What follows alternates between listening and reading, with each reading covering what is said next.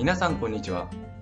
先日、夢に蛇が出てきて飛び起きた山田 P 吉です。蛇の夢って良い夢って言ったりしますよね。金運が上がるとか言うじゃないですか。でもあれは、どんな蛇でもいいわけじゃなくて、金色とか白とかの蛇はいいみたいなんですが、黒とかは最悪とのこと。蛇の出方というか、どんな内容の夢だったかにもよるみたいなんですよ。私の先日の夢は、毒蛇に噛まれそうになる夢でした。近々私はトラブルに巻き込まれるみたいです。ところで皆さんは、一番嫌いな生き物は何でしょうか？蛇でしょうか？ゴキブリでしょうか？Google でね、嫌いな生き物ランキングって検索してみたんですよ。すると一番上にパッて出てきて、1位ゴキブリ、2位ヘビ、3位ムカデ、4位ハチ、5位ネズミとのことです。ですが、うちの妻に言わせるとですね、一番嫌いなのは鳩なんだそうです。今日はこの鳩についてのお話をしたいと思います。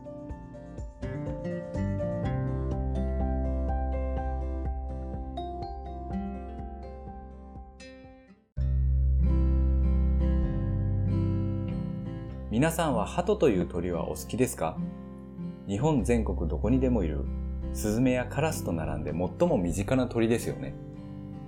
これは結構好き嫌いが分かれるんじゃないかと思います。子供は割と好きですよね。私も小さい頃は公園で鳩を追いかけ回し、パンをあげたり真似をしながら一緒に歩いたりしたものです。うちの親父が言うには、1、2歳くらいの頃に鳩に逃げられ悲しくなっちゃって泣きながら親父にちょうだいってアピールしたらしいです。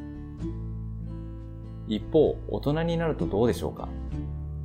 公園を歩いていても大勢で集まって行く手を阻み、ちょっと動作が大きいだけで一斉にバタバタと飛び立つ。こっちの方がびっくりです。また、橋の下を歩いていたり、屋根のある野外施設でも、時々、鳩に注意と書いてあったりしますよね。頭上から糞が落ちてくるわけです。私も一度落とされたことがあるんですが、本当に最悪ですよ。一日中げんなりです。あの白と緑が混じった。ああ、気持ち悪い。鳩の見た目も嫌ですね。彼らをよく観察してみてください。首元のギラギラが自己主張の強さを表しています。歩くときはバランスを取るためか、首を前後に振りながら、見れば見るほど気持ち悪い歩き方です。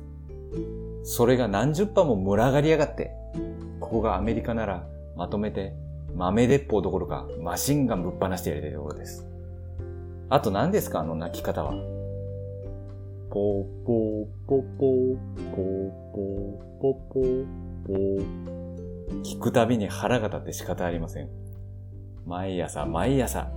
ポーポーポポー、ポーポーポポー、ポーって。最悪の目覚めですよ。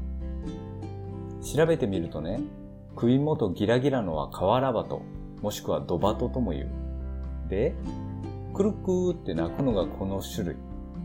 そして、ポーポーポーポーのやつはキジバトという種類で、あの鳴き声は縄張りの主張のため、求愛行動、巣の場所を知らせるためとのことです。ですので、このように鳴く鳩が家のそばにいるってことは、あなたの家が狙われているってことですよ。へいへい、かわいいポッポガールたち、ここに良い場所があるぜ。俺と一緒にここで子作りしないかい？っていう意味なんです、あれは。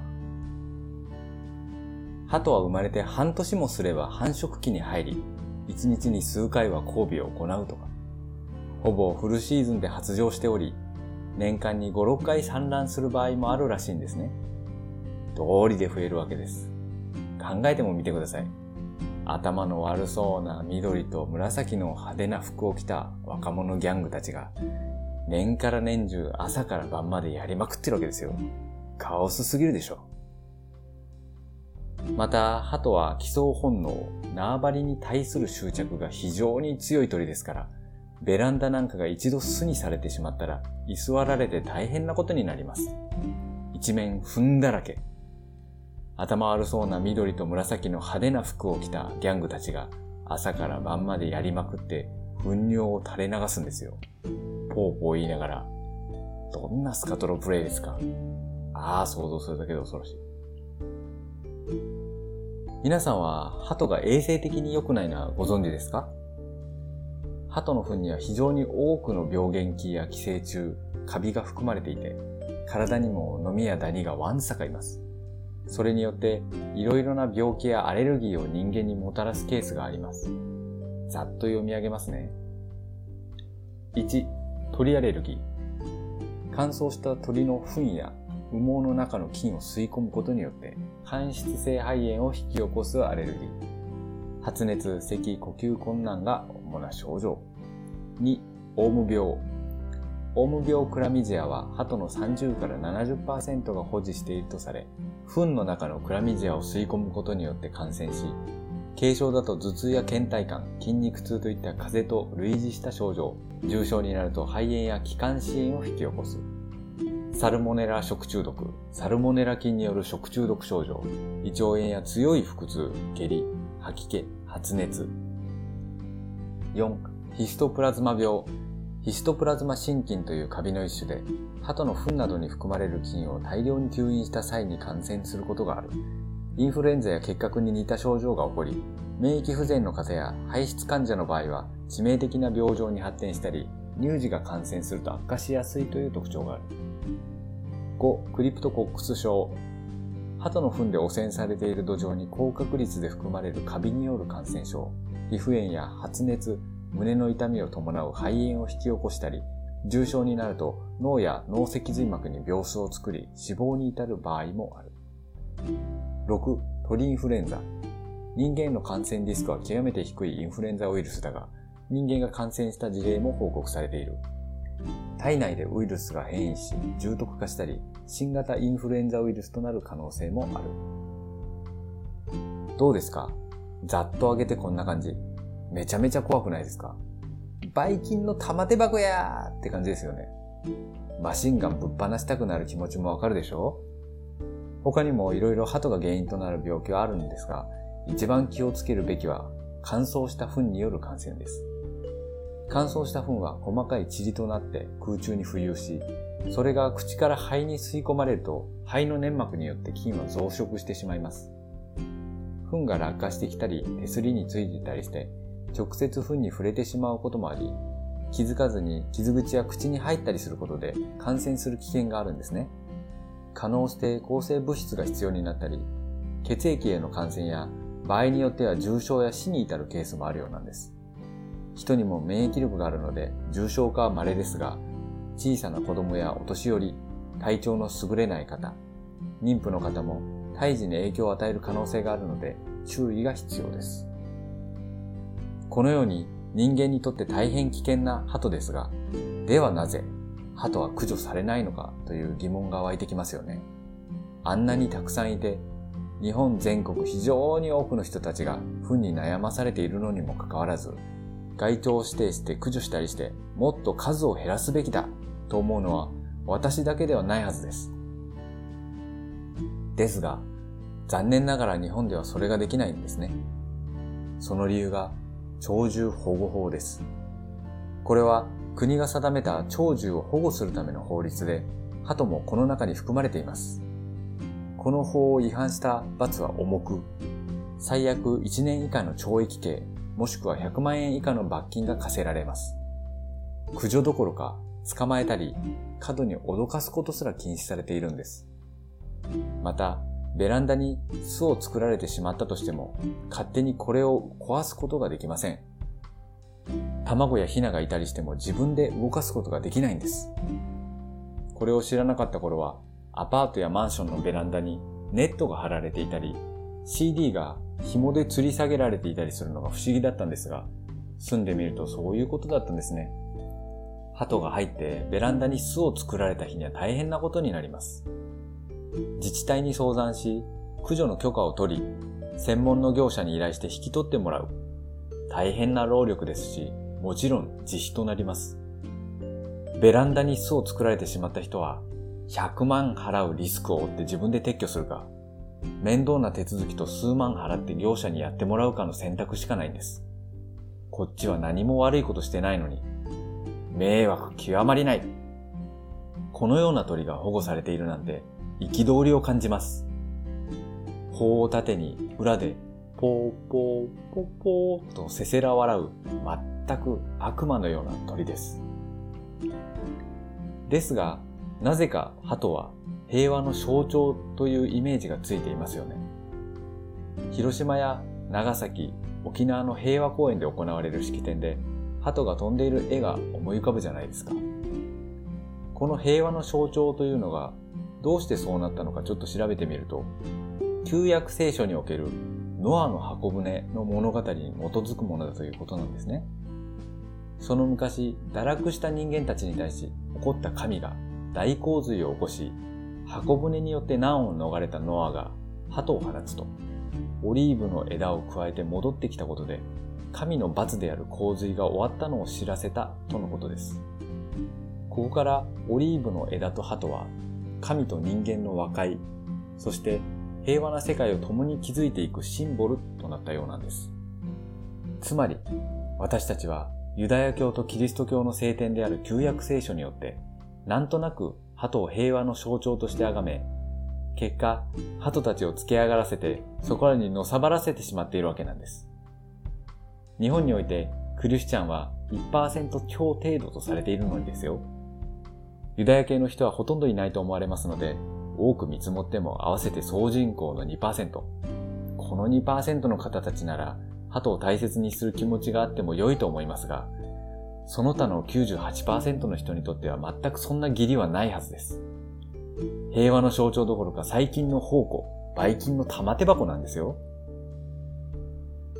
ですがね、鳩も実は何かの役に立っていることもあるんじゃないか。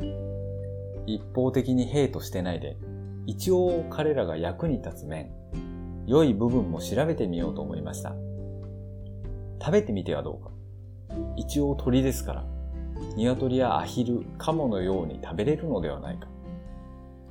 実は江戸時代まではキジバトは食用として一般的に食べられていたらしいんです。また、私は中国に住んでいたことがあるんですが、広東料理にも鳩料理があるんです。中国人の友人曰く、鶏にも近い味でとても美味しいと言います。だから中国では日本のように鳩がそこら辺をうろついていることが少ないんですね。捕まって食べられちゃうから。ヨーロッパやアフリカ、アジアの一部の国でも伝統料理としてあるようです。でも、今の日本では前述の鳥獣保護法でむやみやたらに捕まえたり殺せないから簡単に食べられない。大体そこら辺のゴミを拾い食いしている鳩が美味しいだなんてとても思えないですよね。一応キジバトであれば地域や時期、免許や道具の制限の中でのみ捕まえて食べることもできるらしいですが、さすがに現代の日本で鳩料理のお店が流行るとは想像できません。食用としてダメなら、もしかしたら自然界の食物連鎖の中で何か人間にとって害となる何かを食べてくれているのかもしれません。毒のある虫とか、人間が嫌いな害虫とか。そこで鳩の生態を調べてみました。鳩は本来植物の種子、穀類、豆類など、基本的に山や樹林に存在する植物を食べる。鳩はカラスほど雑食ではなく、動物質のものは好まない。虫食わねー。何ですかあいつら。本当に使えない。ゴキブリとかムカデとか蚊とか毛虫とか食べてくれんなら感謝のしようもあるなと思ったのに。残念ながら虫はほとんど好んでは食べないそうです。それどころか、せっかく農家の方たちが蒔いた種や農作物を食い荒らしちゃうそうで、こちらも大迷惑です。やられるだけやられて、簡単に駆除もできないって本当ひどい話ですよね。